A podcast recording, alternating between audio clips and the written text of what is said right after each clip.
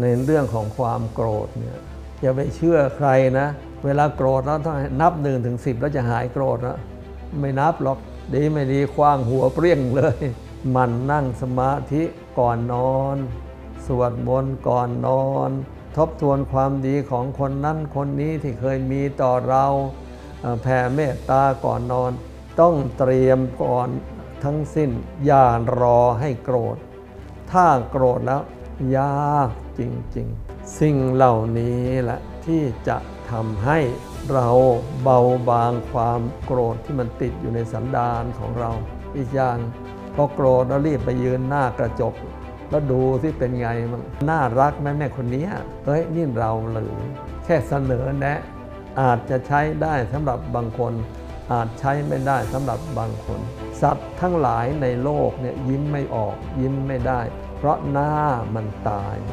โกรธคนนั้นคนนี้จะไปเหยียบคนนั้นจะไปกระทืบคนนี้อะไรต่อมีอะไรนะคิดกลับอีกทีความไม่ดีของเราความผิดความพลาดความชั่วของเราที่มีมาตั้งแต่เล็กจนโตนะถ้าเอามารวมเป็นบัญชีเดียวกันเนี่ยสงสัยนะโทษเราของโทษประหารเลยนะแต่ว่าที่รอดมาเนี่ยเพราะเขาไม่เอาหลาย ๆ บัญชีที่เราทำไม่ดีมันรวมกันนะมันก็เลยพอรอดตัวมา เพราะฉะนั้นไอ้ที่เราไปโกรธใครนะไปรวมเอาบัญชีอะไรมาเยอะแยะนะเลิกเลิกนะเธอไม่งั้นก็เราไม่มีสิทธิ์ไปประหารใครหรอกเราน่ะน่าจะโดนโทษประหารมาก่อนหน้าแล้ว คิดอย่างนี้ละมีทางรอดตัว ผิดจากนี้คงยากละลูกเอ้ย